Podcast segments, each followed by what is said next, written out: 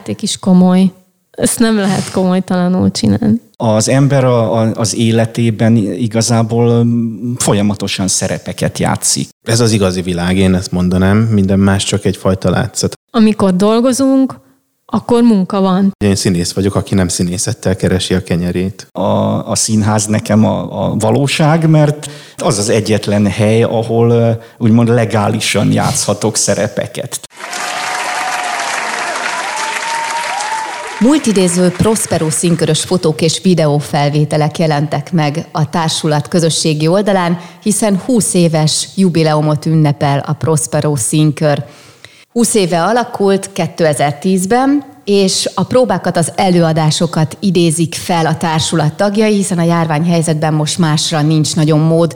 Erről a 20 évről szól az ÖKK Podcast mai adása a mikrofon mögött Fraller Ildikó. Köszöntöm ennek a beszélgetésnek a résztvevőit, akik velem szemben mellettem ülnek. Csenki Réka, Celler Péter és Micskó Zoltán. Nagyon szépen köszönöm, hogy elfogadtátok a meghívásomat. Első körben szeretném, hogyha megosztanátok a hallgatókkal, hogy tulajdonképpen titeket mi is fűz a társulathoz. Zoli, hadd kérjelek meg, hogy kezdte. A kérdésre nem könnyű válaszolni. Alapvetően mondhatnék általánosságokat, hogy a színház szeretete, meg efélék, de azért egyfajta közösségi élmény is, azt hiszem ez mindannyiunknak, a, a társulat tagjainak is, és hát igyekszünk a, a, a közönséget is valahogy ebbe a Prospero közösségbe bevonni, tehát van egy ilyen szándéka is.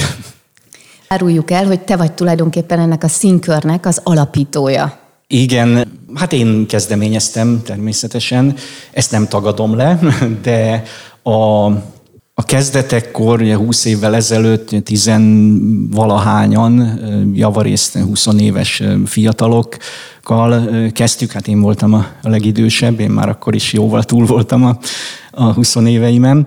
Sajnos ebből a, a kezdeti csapatból már valóban csak én vagyok egyedül.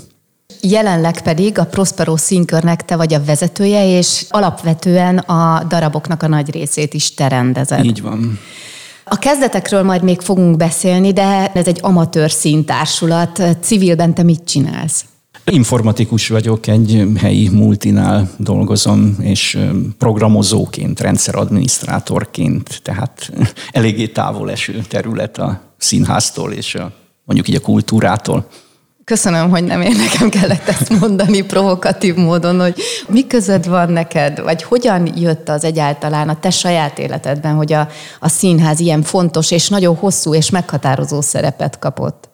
A színházzal mint olyan, ha úgy veszük, elég későn találkoztam ilyen módon. Az tény, hogy már gyerekkoromban és iskolá, iskolában is a két kedvenc tantárgyam mindig is a matematika és a magyar volt. Ezen már akkor is csodálkozott mindenki, én meg nem értettem, hogy miért csodálkoznak, de, de az tény, hogy volt bennem valami ilyen kettősség, legalábbis mások annak tartják ezt. Azért mondom, hogy a színház az tényleg későn jött az életemben, mert ennek ellenére, hogy tényleg rengeteget olvastam, verseket írtam egyebek, amiket az ember így iskolás és gimnazista korában gyakran csinálni szokott. Ilyen iskolai színjátszó csoportban soha nem vettem részt, vagy, vagy akár versmondásban. Tehát amiket ilyenkor így el szoktak mondani, ilyenben nem, nem volt részem soha. A dolog talán úgy kezdődött, hogy amikor Fehérvárra kerültem, akkor már 20 21 éves voltam. Mondjuk azután, tehát 24 éves koromban keresgéltem valamiféle lehetőséget a városban, de, de akkor se így kimondottan a színházban, hanem egy ilyen, ilyen olyan társaságot kerestem, ahol talán hozzám hasonló emberekre találok, és ugye, kultúrával kapcsolatos dolgokkal lehetne foglalkozni, tehát ilyen teljesen, teljesen ködös elképzelésem volt, és akkor valahol egyszer így megláttam, hogy a videóton színpad létezik itt a városban, és rendszeresen játszanak, talán akkor hirdettek is felvételt, erre már konkrétan nem is emlékszem, de az tény, hogy akkor így bementem, és onnantól kezdve színjátszó vagyok. Ez történt 36 évvel ezelőtt. És akkor 20 éve meg azt gondoltad, hogy legyen akkor saját társulat. Így van, Erre vissza történt. fogunk majd térni. Két játszód ül melletted, Csenki Réka és Celler Péter. Réka, először hozzád fordulok. Mióta vagy társulati tag, és egyébként hogyan került a közeledbe ez az amatőr színpad? Én pont tíz éve vagyok a társulat tagja, pontosan a tízes jubileumkor ö, lettem tag, ami számomra egy elképesztő izgalmas élmény volt. Nem is tudtam, hogy ennyire szuper dologba fogok belekezdeni. Korábban már ö, Voltam ugyan társulati tag, de Pécsen egy hát hasonló amatőr kezdeményezésben vettem részt, de ott rendezőasszisztensként eszembe sem jutott, hogy esetleg megpróbálkozzam a színjátszással, mert nagyon lámpalázas voltam. Ide is úgy érkeztem tíz évvel ezelőtt, hogy mikor jelentkeztem, akkor megkérdeztem, hogy lehetne rendezőasszisztensi pozíciót betölteni, ami mindenki nagyon csodálkozott természetesen, mert nálunk ez nem úgy működik. A próbák során és az ismerkedések során olyan dolgokat fedeztem fel magamban, amikről nem is hittem, hogy léteznek, és iszonyatos nagy munka volt az, amíg eljutottam odáig, hogy egyáltalán színpadra voltam képes állni. És ez még a mai napig számomra nagyon nehéz, tehát én nagyon lámpalázas vagyok, de nagyon sokat segít nekem az, a többiek munkája, az, hogy együtt csináljuk, hogy együtt dolgozunk. A rendezők, ugye én általában Zolival dolgoztam együtt, de volt a Tóth Timinek a rendezése is, az idegenek, amiben játszottam, és egy rendező munkája rengeteget segít abban, hogy kimerjünk állni a színpadra. Számodra ezek szerint ez egy nagyon fontos önismereti folyamat Így is van, volt. abszolút. Tehát én, amikor ide költöztem Székesfehérvára, még előtte Marcaliban laktam a szüleimmel, akkor úgy kerültem ide, hogy a férjem itt kapott állást egy multicégnél, és együtt költöztünk Fehérvára. Én nagyon sokáig munkanélküli voltam, és hát eléggé bele süppettem ebbe az egész munkanélküliségbe, szóval ez egy nagyon nehéz időszak volt számomra, és a férjem találta meg ezt a hirdetést, hogy a Prospero színkör tagokat toboroz, és a férjem beszélt rá, hogy, hogy menjek el. Persze én rettegtem ettől az egésztől, de végül nagyon jól sült el. Civilben mit csinálsz? Én is egy informatikai multicégnél dolgozom, de én nem informatikus, inkább adminisztrációs feladatokat töltök be, ilyen belső ellenőrzéseket végzünk. És akkor az egyetemi évek adtak neked elsőként betekintést abba, hogy mennyire jó is egy ilyen társulathoz Így tartozni. van, hát én mióta az eszemet tudom, mindig foglalkoztam valamiféleképpen a művészettel. Tehát már zeneóviban kezdtem, és már a középiskola és az általános iskola során is verseket írtam, bár azok eléggé felvállalhatatlanok, most már úgy érzem. Zeneiskolába jártam, hangszeren tanultam, klarinétoztam, magánéneket tanultam, és akkor az egyetemen pedig magyar nyelv és irodalmat tanultam, illetve elvégeztem egy színház specializációs képzést, ez a Pécsi Tudományegyetemen volt, ahol közel kerültem ehhez az egész színjátszós közeghez, és egy amatőr kezdeményezésben is részt vettem, ott voltam rendezőasszisztens. És amikor elköltöztem a szüleimtől a diploma után ide Székesfehérvárra, akkor hiányzott ez az egész pesgés, ami ezzel a színjátszós világgal együtt jár, és tényleg ez egy nagyon-nagyon jó része az életemnek, szóval biztos nem az lennék, aki most vagyok, hogyha nem lennék a társulat tagja. Cepi, Celler Péter, te mióta vagy prosperos? Hát én tulajdonképpen 2007-ben találkoztam először a társulattal. Akkor már így, mint egy vákum magába szívott az egész, és azóta, hát én úgy mondom mindig, hogy folyamatosan tag voltam, de volt öt év, amikor külföldi tartózkodás miatt már nem tudtam eljárni a közös munkára. Nagyjából Rékával váltottuk egymást, mert akkor kezdődött ez az öt éves szünet, amikor a Réka csatlakozott a társulathoz.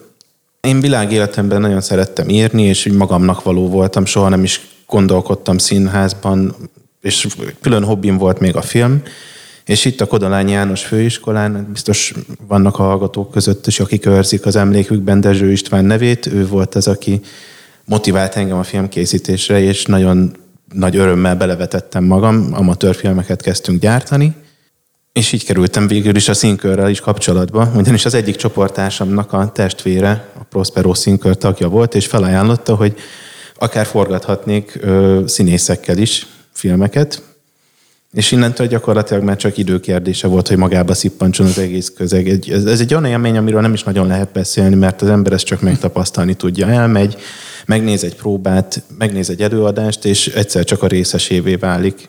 És, és gyakorlatilag felfordul az egész addigi élete, átértékel dolgokat, más megnyílik a világ felé. Szóval velem tényleg egyfajta csoda történt. Akkor amellett, hogy az embert így a saját maga megismeréséhez segíti, ez valamiféle külön világ is neked? Abszolút, igen. Ez gyakorlatilag ez az igazi világ, én ezt mondanám, minden más csak egyfajta látszat. Amikor az ember dolgozik, elmegy a munkahelyére, az is egyfajta látszattevékenység. Nyilván nem azokra gondolok, akiknek a munkájuk is a hobbiuk egyben, hanem akik tényleg a, valamivel keresik a pénzüket, de ők egy teljesen más ember ezen túl. Én is mindig így szoktam mondani, hogy én színész vagyok, aki nem színészettel keresi a kenyerét. Mindhárman érintettétek azt a témát, hogy, hogy ez a színkör, ez, ez teljesen máshogy működik sok tekintetben, mint az a valóság, amiben éltek, és hogy mindannyiótoknak nagyon fontos ez a működés. Réka, te azt mondtad, hogy hát az nem úgy működik, hogy én rendezőasszisztens szerettem volna lenni, és az arcodat figyeltem, és tényleg uh, láttam rajtad azt, hogy ez egy uh, külön működési világ is. Tehát nem csak az, hogy most belecsöppensz valamibe, aztán becsukjuk az ajtót a próbaterembe, hanem, hanem ennek van egyfajta rendje. Hogyan működik egy, egy amatőr színkör? Mindannyiótok számára varázslat, meg sokat jelent, de mi a lényeg? Amit a Cepi mondott, ahhoz kapcsolódnék egy picit. Ugye ő mondta, hogy hogy talán ez a, az igazi világ, a, a, a külvilág pedig egyfajta látszat, ezt egy, egy picit átfogalmaznám szerintem, ugyanazt mondjuk. Én, én úgy gondolkodom erről, hogy hogy a, az ember a, a, az életében igazából folyamatosan szerepeket játszik. Ez nem azt jelenti, hogy ezek hiteltelen szerepek, nyilván mindegyik szerepem én vagyok, de, de kezdve attól, hogy vagyok, vagyok családi szerepekben gyerek, feleség, feleség férj, apa, anya, a, a munkahelyen is egyfajta szerepet játszom, mint, mint főnök, mint beosztott, mint, mint, mint programozó és a, ilyen értelemben a, a, a színház nekem a, a valóság, mert, mert az az egyetlen hely, ahol úgymond legálisan játszhatok szerepeket. Tehát ami pontosan erről szól, hogy egy szerepet magamra veszek, kipróbálok, aztán egy másikat, és, és, és így tudok meg sokat a, a, a világról, a körülöttem levő emberekről, és igen, főként magamról is. Tehát akkor nem is olyannyira az előadások megteremtése, még nyilván ennek az a lényege, nem, hogy csináljunk egy előadást, de hogy nem az a fő cél végül is, hanem maga a folyamat, ami zajlik?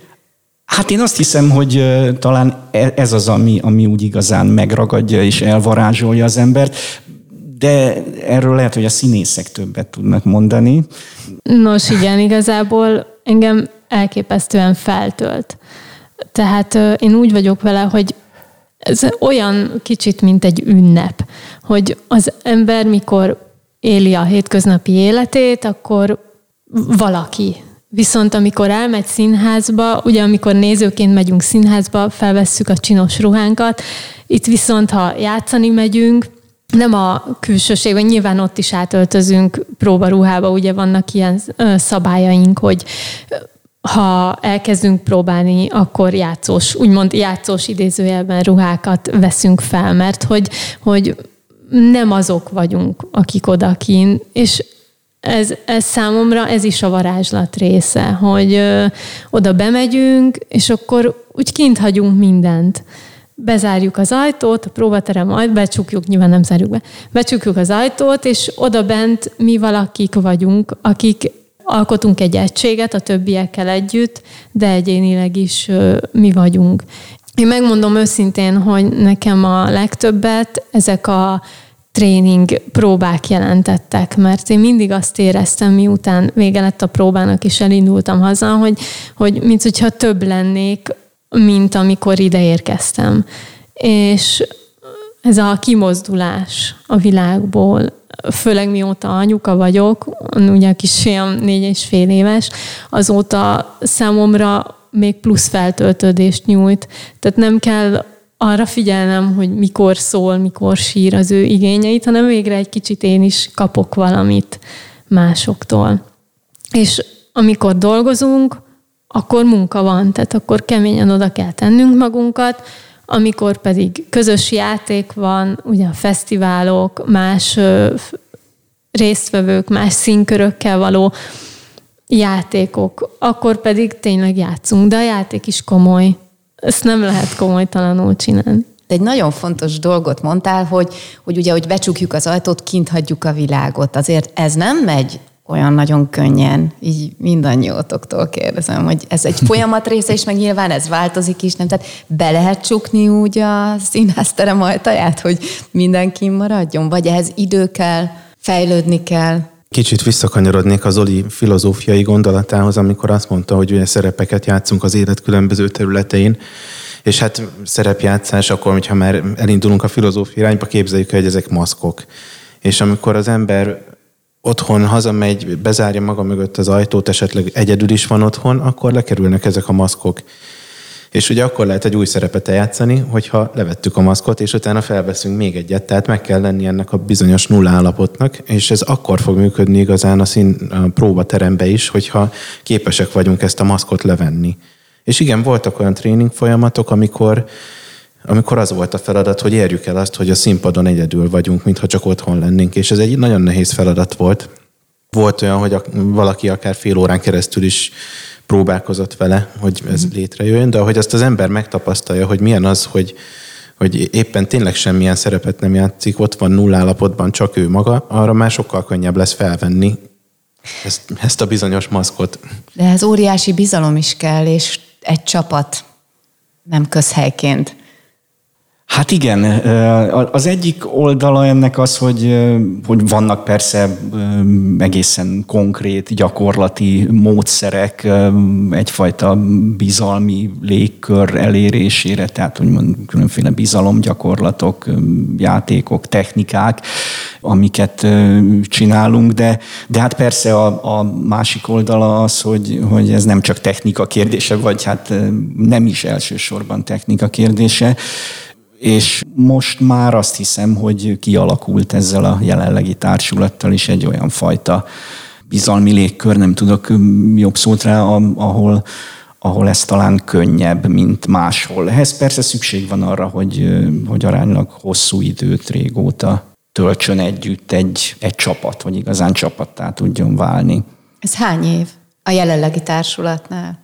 Ez nehéz persze elkülöníteni, mert nyilván folyamatosan cserélődnek a, az, az emberek, hogyha valakinek úgy adódik az élethelyzete, akár családi, munkahelyi, iskolai okokból, hogy, hogy nem tudja folytatni tovább, sajnos itt hagyja a csapatot, és hogy jelentkeznek új emberek, tehát, tehát azért ez nem olyan éles választóvonalak, de hát ha nagyon nagy vonalakban akarom mondani, akkor körülbelül ez a jelenlegi úgy a negyedik generáció lehet a, a kezdetek óta, de ez mondom tényleg csak nagyon hozzávetőleges dolog. A, a csapat nagy része az, hát az, most úgy átlagolni próbálok, az olyan, olyan 8-10 éve van itt szerintem. Tényleg ez csak Jó. ilyen nagyjából lehet meghatározni. Igen, mert igazából akkor volt egy nagyobb csere, 2015 telén, és Igen. akkor jöttek többen. Igen, tehát azért az állandó tagok egy fontos bázis, de, de a rotáció meg a cserélődések azok nagy feladatot rónak azért a, a rendezők, a vezető, meg a trénerek, és hát nyilván a játszókra. Azt mondtátok, Cepi és Réka mindketten, hogy ti nem gondoltátok, hogy színjátszani fogtok valaha. Ez nem játék, másrészt azt is mondtad, Réka, te, hogy kemény munka. Tényleg kemény munka? Igen, hát igazából szerepfüggő is. Tehát jó, nyilván nincs olyan, hogy kis szerep vagy nagy szerep, azért nyilván vannak olyan szerepek, ami mondjuk lélektanilag mélyebben megalapozott kell legyen ahhoz, hogy, hogy hitelesen működjön a színpadon. Nyilván annak is megalapozottnak kell legyen, aki mondjuk egy-két mondatot mond a színpadon, de nekünk számtalan olyan darabunk volt, amiben a mozgás volt a mhm. főszereplő, még, meg mivel elég sokan vagyunk, gyakran voltak olyan darabjaink, amik ilyen mozaikszerűen épültek fel, tehát ö, nyilván egy színésznek több szerepe is akadhatott, de igazából a mozgásnak is nagy szerepe volt szerintem. És hogyan fárasztó ez? Fizikailag, lelkileg, szellemileg, vagy ahogy mondtad, szereptől függ? Nekem mindkettő szempontjából. Mert mint, hogy nem úgy fárasztó, hogy az ember kimegy mondjuk kapálni, vagy Nyilván. ilyen módon, hanem ö, mentálisan is azért. De valahol meg fel is tölt. És akkor vagyunk nyerő pozícióban, ha többet kapunk, mint amit beleteszünk. Nekem akkor is mentálisan fárasztó, amikor fizikailag fárasztó. Ugyanis amikor van például az Idegenek című darab, amit a Tóth Timi rendezett, ott egy egészen másfajta felkészülést ismertem meg, és akkor jöttem rá, hogy, hogy mennyire nehéz dolog az, hogy az ember az egóját levetkőzze, és tisztában legyen azzal, hogy ő most, most nem egy színész, aki elmond egy monológot, és az összes reflektorfény rá világít, és az exhibicionista hajlamait kielheti, hanem ő egy, egy fontos, de mégiscsak egy, egy csavar a többi, többi csavar mellett, és ezáltal fog létrejönni az előadás, hogyha ő a helyén van, akkor abban a pillanatban. És hogyha ezt még hozzáveszünk, hogy ez nem egy szöveges darab, hanem egy mozgás darabban történik, és újra meg újra meg kell csinálni azokat a hatalmas koncentrációt és energia befektetést igénylő mozdulatsorokat, akkor az tényleg emberpróbáró tud lenni mentálisan. Ezt az Idegenek című darabot most már kétszer is említettétek, úgyhogy akkor mondjuk el, hogy Tóth Timi rendezte, és 2018-ban játszottátok először, ha jól emlékszem, de hát a közelmúltban, tehát a hallgatók, Igen, akik 17 ismernek, vagy 18. 17-18, és remélhetőleg a járványhelyzet után majd még láthatjuk ezt a darabot is színpadon. Hát igen, ez egy kicsit kérdéses, konkrétan uh-huh. az idegenekről van szó. Egy, egyrészt a, általában úgy működünk, hogy mondjuk a, a rendező az, aki, aki felelős a, a, az előadásért, és ő az, aki, aki tovább viszi. Tehát, tehát erről a Timi tudna valóban többet mondani, aki, aki nincs itt. De az igazsághoz hozzátartozik, hogy sajnos hiányzik már fontos szereplő abból a, uh-huh. az előadásból is, tehát jelenleg nincs műsoron és hogy, hogy valaha valamikor műsoron lesz-e újból, nincs kizárva persze, de ez, ezt a Timi tudná csak érdemileg Igen, megmondani. és igazából az idegenek pont az az egyik darabunk, ami, ami nagyon személyes, mert sok olyan darabunk születik, ami úgy épül föl, hogy mi hozunk magunktól valami jelenetet, ötletet, zenét, verset, akármit, és akkor arra csinálunk közösen jeleneteket. Tehát ö, saját élményből dolgozunk általában. Tehát ha egy színészünk kiesik egy adott ilyen jellegű darabból, akkor azt nyilván nem lehet úgy pótolni, mert aki újonnan belekerül, számára már nem úgy fog működni, és a többiek számára sem. Értem. 2018-tól vissza egészen a kezdetekig. Egy picit légy szíves, Zoli, meséld el, hogy eleven is fel nekünk, hogy hogyan kezdődött. Ugye a közösségi oldalon egyébként összeírtad, hogy nagyon-nagyon hosszú próba folyamat előzte meg az első előadásotokat, amire 2001 június, júniusában került sor, és ez egy Goldóni darab volt egy vígjáték, a régiséggyűjtő családja. Ugye azért ez egy hőskor, meg az elsőre az ember nyilván másképp emlékszik, hogy az tényleg egy ilyen teremtés volt, az az, az, az, az, az eleje, az első alakulós dolgok, meg az első tréningek? Ez olyan régen volt már, ilyen szempontból félek, hogy nem vagyok ideális interjú alany. Nem vagyok igazán hajlamos a nosztalgiázásra, és jó sztorikat sem nagyon tudok mesélni, de az tény, hogy ez a ez az indulás, ez, ez így, ahogy mondod, egy ilyen, ilyen hőskorként él a, a, az emlékezetemben, az emlékezetünkben, akik annak idején részt vettek benne, mert tényleg a, mondjuk így a, majdnem, hogy a semmiből alakult ez a, a társulat, és, és olyan, olyan nagy elszánások, energiák működtek, és akkor odaadás volt ebben a tizenvalahány ember ben kivétel nélkül, akikkel ezt annak idején elkezdtük, hogy, hogy, hogy az, az, az valami fantasztikus volt, tehát ez, ez biztos, hogy még most is így emlékszem rá.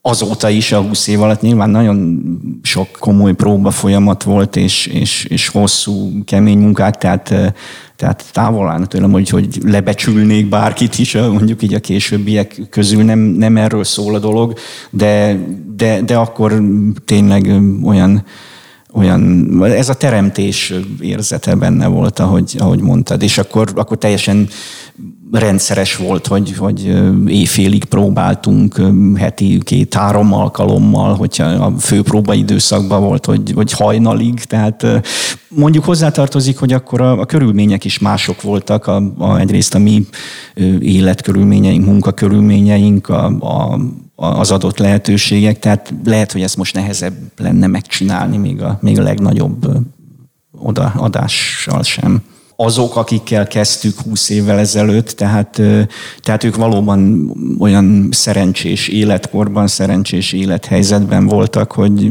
legalább az első egy-két-három évben, hogy, hogy tényleg megtehették, megtehettük, hogy ez volt a, a legfontosabb, és, és szinte minden számunkra, tehát más, más akkor éppen nem, nem játszott közre. És jól érzem a szavaidból, hogy ez a kezdet, ez ugyan kezdet volt, de valójában rögtön nagykorú volt a Prospero, amikor elkezdtétek. Tehát oké, okay, hogy letelt négy generáció, de ezzel a 20 éves jubileummal nem felnőtté vált a színkör, mert már rögtön talán az elején. Igaz, hogy fiatalos lendülette, hogyan érzed ezt? Van ebben egyfajta fejlődés, vagy nem most van a csúcs? Tehát nem kritikaként mhm. értem, hogy most hol tart a társulat, de van ennek biztos egy hulláma, egy íve.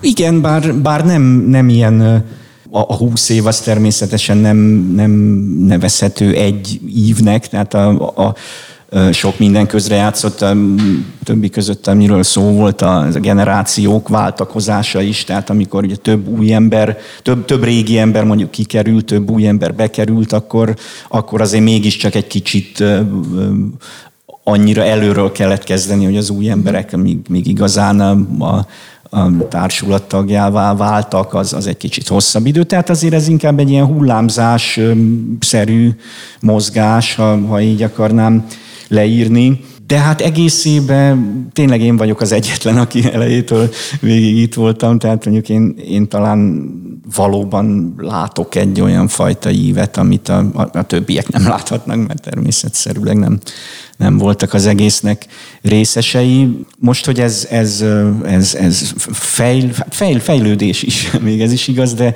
de hogy a csúcsponton vagyunk-e, voltunk-e, leszünk-e, ezt, ezt nem merném kijelenteni. Nem csak a fesztiválok, meg az elért eredmények jelentik azt, hogy egy vezető, egy rendező, vagy akár a játszók mit éreznek kiteljesedésnek, vagy csúcsnak. Arra kértelek titeket, hogy próbáljatok meg felidézni magatokban kvázi legeket, akármilyen szempontból a saját megélt próbafolyamatok, mm, fesztiválok, vagy, vagy premierek, vagy bármilyen előadások szempontjából lehetnek ezek tréningek is. Hát igen, az előadásokat most egy kicsit így végig pörgetem magamban, és, és tényleg, tényleg nehéz, nem is nehéz, hanem értelmetlen is lenne ezeket az előadásokat bármilyen rangsorba állítani, mert, mert valóban bizonyos szempontból az egyik volt fontosabb, bizonyos szempontból a másik. Lehet, hogy van, akinek ez emlékezetesebb, van, akinek, van, akinek az, és és tényleg egy kicsit úgy vagyok az előadásokkal, főleg amelyeket én rendeztem, de nyilván a többivel is valamennyire, hogy, hogyha most egy, egyet vagy többet kiemelek, az kicsit olyan, mint hogyha a gyerekeim közül kellene választani. Hálátlan kérdés. Nagyon hálátlan kérdés, de hát persze van, van azért néha, nem akarom megkerülni, van, vannak azért emlékezetesebb előadások, talán az elsőt mondanám, ami olyan, olyan nagyon emlékezetes volt annyira, hogy még, még évek, vagy hát évtizedek azért talán még nem, de, de aki részt vett benne, az biztos, hogy, hogy még mindig nagyon, nagyon erős érzelmekkel gondol rá, az a Lilium előadásunk volt, a második előadásunk volt. 2002-ben volt a bemutatója, Molnár Ferenc Lilium című darabja, ami, amivel szép szakmai sikereket is elértünk, tehát dicsekedj. díjakat is nyertünk.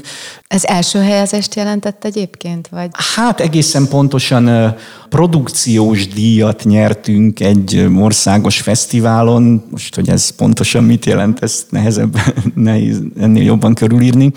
És hát el kell mondani, hogy ez nagyon erősen a, a színészek előadása is volt. A, a két főszereplő, a Liliomot játszó Barbé Gábor és a, a női főszerepet Julikát játszó Kurinyec Ágnes, ők mindketten színészi díjat kaptak az alakításukért. De, de mindenki, aki részt vett benne, és az is csodálatos volt ebben, hogy, hogy mindenki, aki benne volt, úgy emlékszik vissza rá, hogy, hogy ez egy olyan igazán nagyon közös munka, csapatmunka volt, ami, ami azért nagy szó, mert hát most aki ismeri a, a darabot, most nyilván nagyon nem akarok belmenni, de, gyakorlatilag azért ez mégiscsak két szereplőn, a, a két főszereplő játékánra épül elsősorban, de mindenki, aki ebben részt vett a, legkisebb epizód szerepben is, olyan alázattal és olyan, olyan oda, odaadással vett részt benne, hogy, hogy ez, ez a közösség érzése, ez, ez, ez teljesen működött. Ez nem csak a te véleményed, mert hogyha jól emlékszem, a, a Liliumhoz kapcsolódó fotók vagy videófelvétel alatt többen megjegyezték, hogy jó lenne ezt újra, vagy, vagy talán kérdés is volt valami hasonló. Igen, vagy hát igen. Csináljuk meg újra, vagy Igen, az ilyen emlékezetes előadásokkal kapcsolatban ez, ez gyakran elhangzik, de hát persze azért nézzünk szembe a realitásokkal, ennek igen kicsi a valószínűsége, hogy akár új szereposztással is egy ilyen régi dolgot felelevenítsünk, meg hát mm, nem is, nem, nem is biztos, hogy jó lenne. Réka, neked mi volt a leg? Nos, az az igazság, hogy kettő darab is eszembe jut ilyenkor. Az egyik a kopasz énekesnő, ami számomra így az első igazi szerep volt. Előtte játszottuk ugyan a mozgó zűrzavarban, de az inkább hasonlóan az idegenekhez egy ilyen mozaikokra épülő előadásunk volt. A kopasz énekesnőben én voltam Méri a szobalány. Erről a darabról azt kell tudni, hogy hát ez az első abszurd dráma, ugye Ionescu kopasz énekesnője. Egy teljes káosz. Tehát a próba folyamat során Zoli rendszeresen hozott nekünk Monty Python videókat okulás céljából, és Vevők voltatok rá? Abszolút, tehát annyira magunkénak éreztük ezt a fajta stílust, ez az eldobod az agyadat, és mindenféle összefüggéstelen ilyen eszméletlen bolondozás ment. De nyilván ez is munka, tehát céltalanul ezt sem lehet csinálni. De számomra ez egy nagyon fontos darab volt.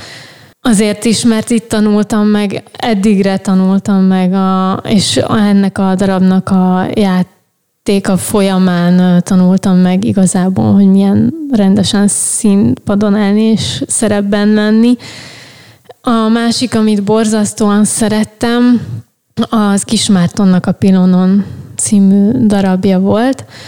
Ebben még ö, régi tagjaink is részt vettek, akik ma már ö, színházi színészek, ugyebár a Matyi és Flóra, ők ketten nagyon Kuruc Flóra igen, és Kós Mátyás. Kós Mátyás és Kuruc Flóra.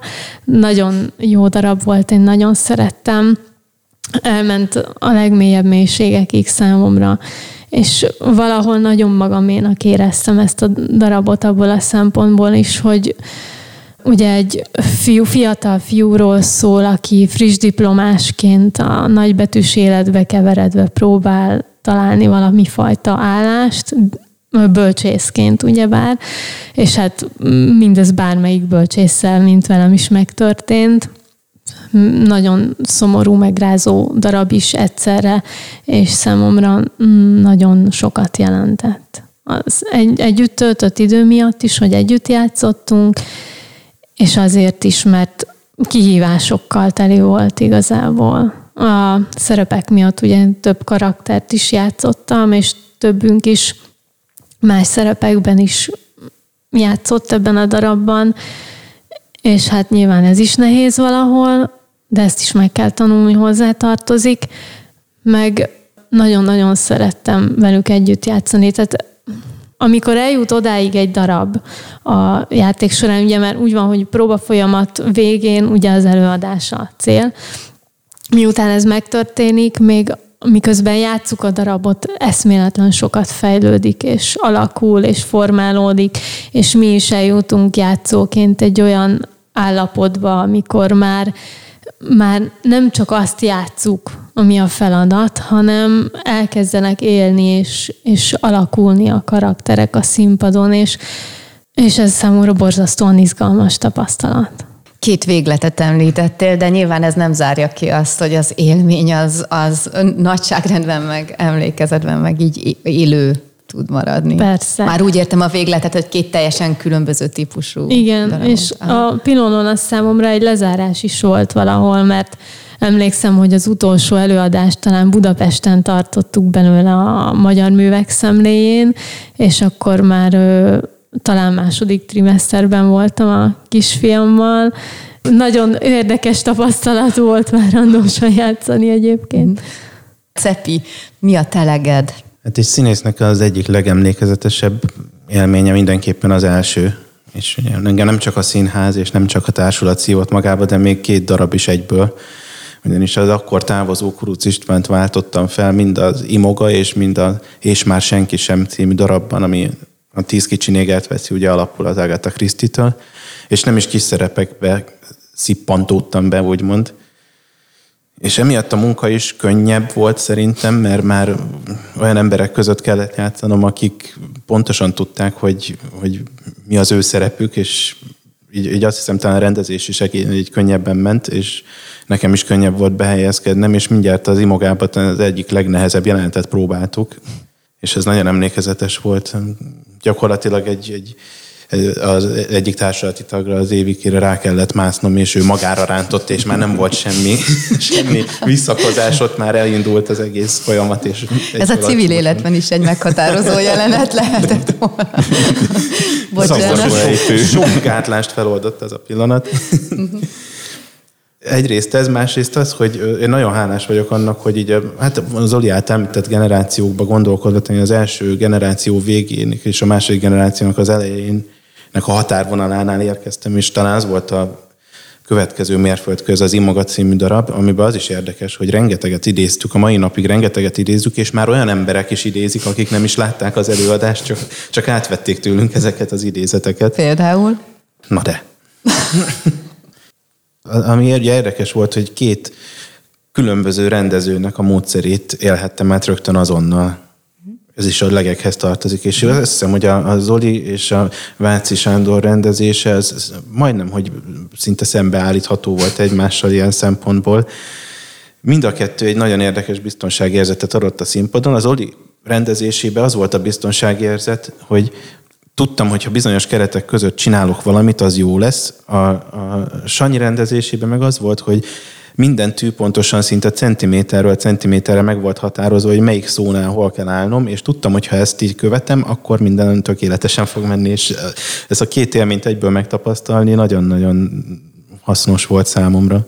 Nem lehet olyan színházról szóló beszélgetést folytatni szerintem egy 20 éves jubileumnál, hogy nagy vagy el, ö, emlékezetes bakikról, vagy ilyen poénokról ne ejtsünk szót. Biztos van. Mondjuk az, amit Cepi, te mondtál az első jelenet, próbajelenet kapcsán, az egészen, egészen biztosan, hogy a te fejedben benne van ebben a sorban. Nekem még mesélt a Cepi egy nagyon izgalmasat. Nem fogom szó szerint elmondani nyilván, de jó lenne, ha ő mondaná. És már is kíváncsi nem is tudom, melyik darab kapcsán mondtad, hogy pálinkát töltöttetek a színpadon, azt hiszem pont a Gábornak, és szivatásból víz helyett igazi, igazi pálinka. Talán az, az imoga. imoga igen. Ilyet eljátszottak velem annak idején, még a videóton színpadon is. Igen, a Tíz kicsi néger kapcsán a legutolsó előadásban ott volt egy jelenet, amikor előkerül egy bizonyos levél, és és nekem, mint nyomozónak ilyen nagyon komolyan szemügyre kellett vennem, és a Szabó Zolinak volt ez a tréfája, senki nem tudott róla, hogy a, a darab gyilkosát lerajzolta karikatúra szerűen erre a levélpapírra, és ugye nem tudtunk róla, és abban a pillanatban ott, hogy, hogy nekem nagyon komolyan szemügyre kellett vennem ezt a levelet, és szembenézett velem ez a karikatúra, így tényleg nagyon nehéz volt nem kiesni. Hát nem csak a szemed nevetett, gondolom. Sikerült kiátszani. Sikerült? Tehát nem, nem, nem, nem hiszem, hogy látszott bármi is ezen. Az elfuló nevetést egy ilyen felháborodásba átváltani, hogy nincs ebben semmi bizonyíték. Hát nekem igazából amikor még kezdőszínész voltam, például a Kopasz énekesnőben van egy eléggé ilyen földről elrugaszkodott monológia Mérinek, a Sherlock, Sherlock Holmes-os monológ. Hát nekem az nagyon nehéz volt. Főleg, hogy amikor a színpadon érzi az ember, hogy ez a, az a pánik, mikor így jön fel a pánik, és akkor hogy, hogy is van a szöveg. Olyan is előfordult már, de szerencsére mindig sikerült ezen túl lendülnöm. Illetve pont a az Öröm és Boldogság darabunk kapcsán készült egy felvétel, ami még nem publikus, de pont egy olyan előadást sikerült fölvenni, aminek a végén nekem olyan mértékben összeakad a nyelvem, hogy hogy az elég nagy kihívás volt ott visszaterelni magamat a helyes útra, nélkül, hogy lereagáltam volna. Uh-huh. Ez De nem sikerült. is volt annyira feltűnő, mint amennyire te érezted. Az lehet. A rendező ezt biztos máshogy látja, de mielőtt Zoli válaszol, azt elmondjuk, ha már Réka említetted, hogy ez még ugye nem publikus, hogy a Prospero Színkörnek a nyilvános közösségi oldalán folyamatosan tesztek közzé fotókat, rövid történeteket, a daraboknak a színlapját, illetve azokat a megörökített videófelvételeket, amik ezekről az előadásokról megmaradtak, úgyhogy mindenképpen érdemes tallózgatni ha jól emlékszem, jelenleg négy előadást nézhetnek meg a nézők, de lehet, hogy mire ez a felvétel adásban megy, addigra már jóval több lesz. Illetve, hogy... bocsánat, még annyi, hogy van egy YouTube csatornánk is, ahová folyamatosan kerülnek fel a régiek is, mhm. illetve vannak olyan felvételeink is, amikben már minket is látsz, a kopasz énekesnőről is van igazából egy felvétel, illetve interjú, beszélgetések trélerek, amelyik előadásainkhoz vannak, ezek is megtalálhatók. Szóval a rendező és a színpadvezető ezeket az emlékezetes botlásokat máshogy látja, és máshogy éli meg, mint a játszók. Az az igazság, hogy hát itt érvényes ez, amit mondtam, hogy nem vagyok jó sztorizós, mert nekem más így hirtelen nem jut eszembe, pedig biztosan volt több hasonlóbb, aki így a, a, a 20 év alatt.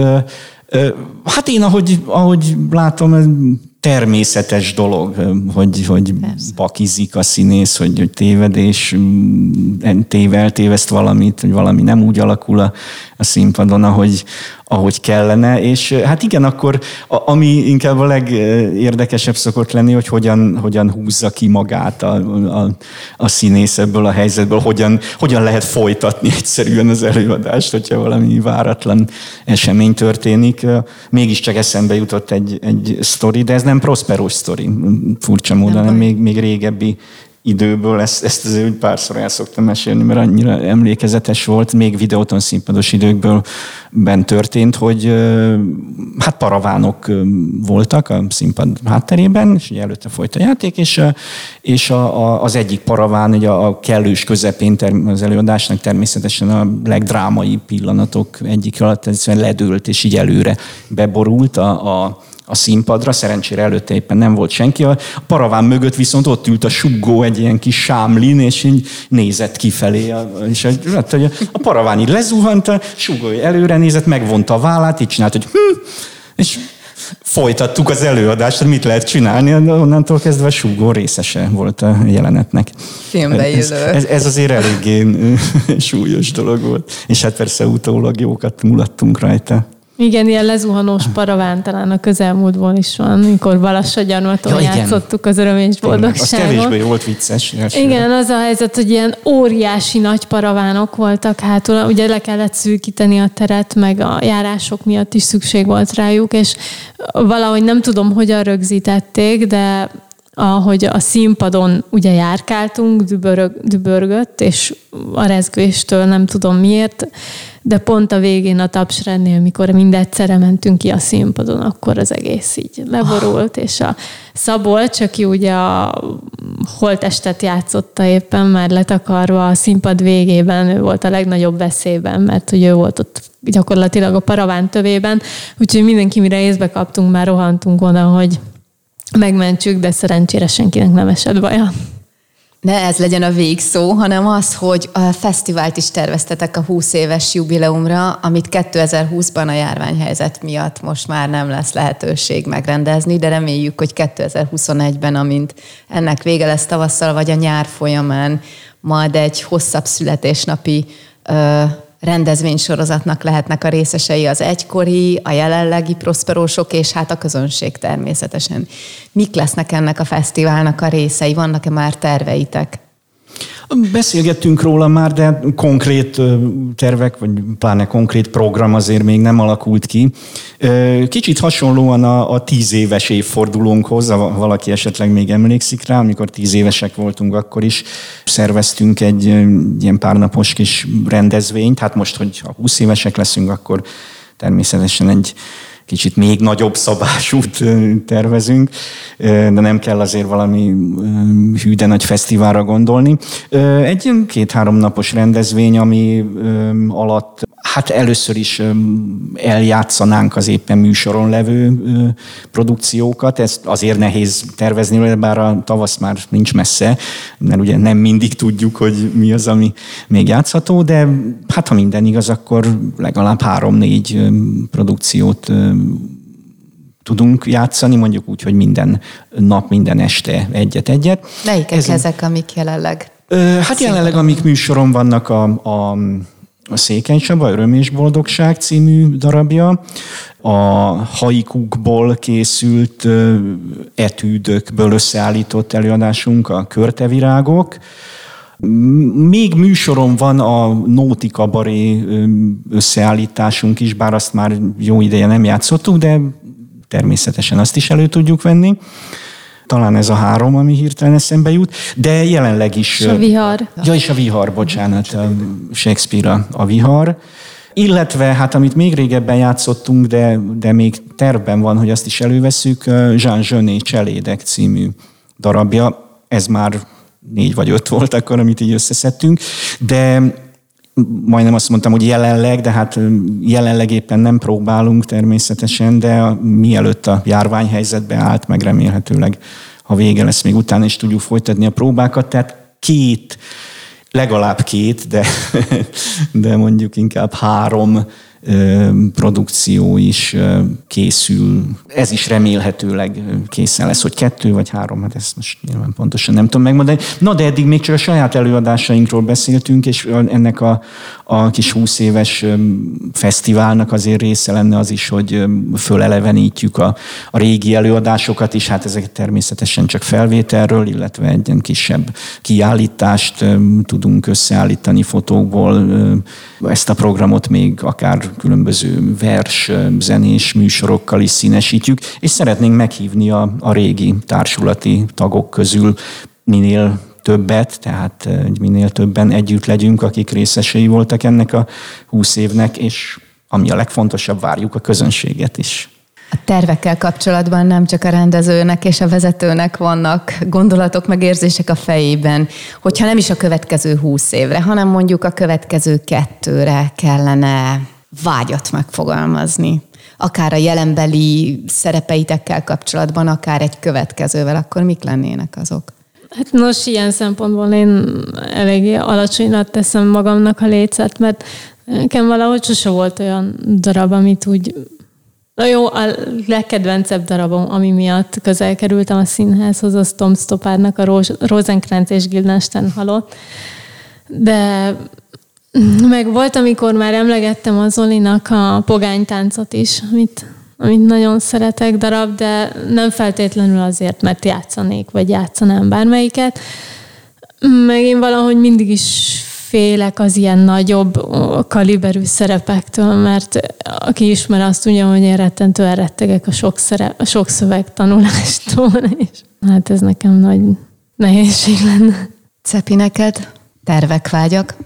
Hát én jelenleg mm, rendezek, egy első rendezésem készül, és nekem a jövőbeli vágyam is az, attól függően, hogy ez hogy sikerül, hogy mennyire lelkesen tudom ezek után is belevetni magam ebbe a rendezésbe. Ez az egyik irány, amiben feltétlenül szeretnék elmozdulni, mert a jelenlegi munkát is élvezem. A másik irány pedig, hát igazából vágy, vágyom egy olyan szerepre, ami, amiben, ami annyira összetett, és ami annyira igénybe vesz, hogy úgy érzem, hogy, hogy talán meghaladja a képességeimet, és, és belerokkanok, ez most nagyon furcsán hangzik, de szeretnék egy, egy, tényleg így belepusztulni egy ilyen szerepbe egyszer, és, és ez, ez egy ilyen jövőbeli vágy. Nagy kihívásra vágysz. Igen. Nagyon-nagyon szép és összetett gondolatmenet volt, amit ebben az elmúlt órában körbejártunk, és nyilván nagyon sokáig lehetne még folytatni, hogy ennek a 20 évnek, vagy az általatok megélt 10-10x évnek a tapasztalatáról, meg az élményeiről, meg mindenféle kapcsolódó érzésekről, hangulatokról beszéljünk.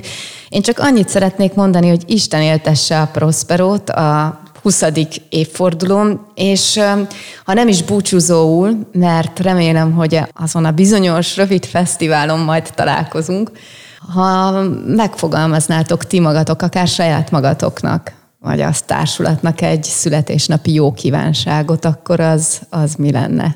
Én azt kívánom, hogy tudjuk teljesíteni azokat, amiket amik így a fejünkben vannak, főleg Zolinak ezek folyamatokban, folyamatban lévő ö, darabok, amiket próbálunk, illetve ugye Celler Petinek a folyamatban lévő dolgai.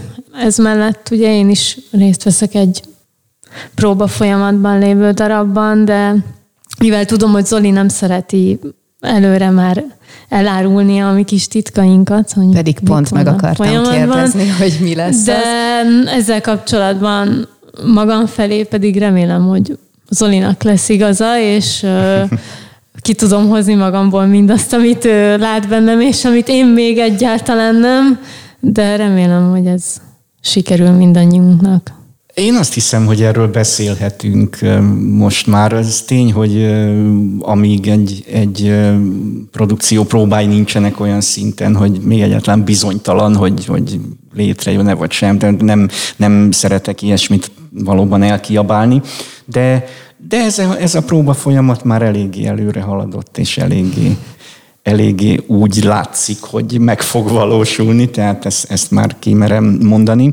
Azért is, mert annyiból érdekesség is, hogy ez egyfajta koprodukció, mondjuk egy együttműködés a, a Szabad Színházzal, abban az értelemben, hogy Törzsök Márta, az, aki a Szabad Színház régi tagja, ő a, az egyik főszereplője a darabnak, a másik pedig a, akit a, a, a másik a Réka.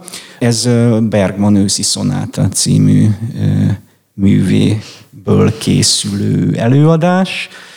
Két kisebb szerep közül a az egyiket a Bognár Beatrix játsza, a másikat pedig a Cepi. Reméljük, hogy a tavasz, vagy ha nem is a tavasz, de a nyár elejére Nagyon láthatjuk. Reméljük. Cepi, jó kívánságot! Hát röviden P30, P40, P50, meddig csak lehet. Ennél jobb végszót nem is kívánhattam volna. Az ÖKK mai podcastja a 20. jubileumát ünneplő Prospero színkörről szólt. Nagyon szépen köszönöm a beszélgetést a színkör vezetőjének, rendezőjének, Micskó Zoltánnak, és két játszónak, akik eljöttek a stúdióba, Csenki Rékának és Celler Péternek. A mikrofonnál Fraller Ildikót hallották.